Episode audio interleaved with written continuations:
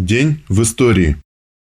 2 или 3 марта 1895 года Ленин участвует в Петербургском совещании членов социал-демократических групп разных народов России.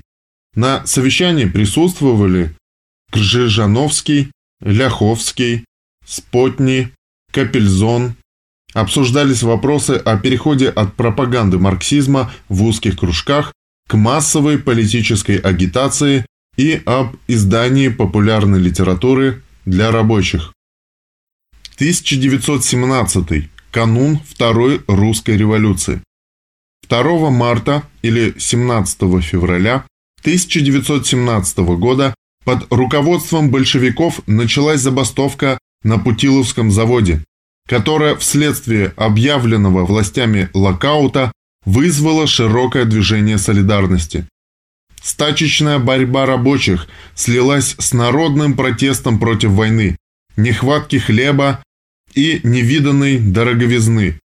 Работницы, доведенные до отчаяния, полуголодным существованием громили хлебные лавки.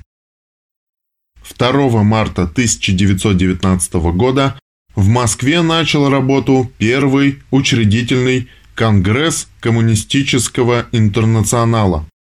2-6 марта 1919 года в Москве первый учредительный Конгресс Коммунистического Интернационала выбрал и принял декларации, ставшие боевой программой борьбы за диктатуру пролетариата, за социализм.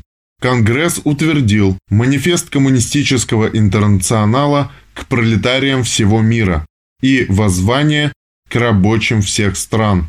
Впервые в мировой истории европейские и американские пролетарии объединились с угнетенными массами зависимых и колониальных стран.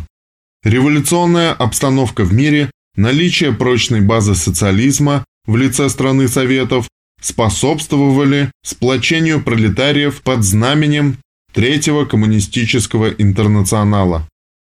Новая эпоха, начавшаяся с победы Октябрьской революции, характеризовалась в платформе как эпоха разложения капитализма, его внутреннего распада, эпоха коммунистической революции пролетариата. Оценивая роль, которую предстояло сыграть новому интернационалу, Ленин писал в апреле 1919 года, что Коминтерн, цитата, «воспринял плоды работ Второго интернационала, отсек его оппортунистическую, социал-шовинистическую, буржуазную и мелкобуржуазную скверну и начал осуществлять диктатуру пролетариата».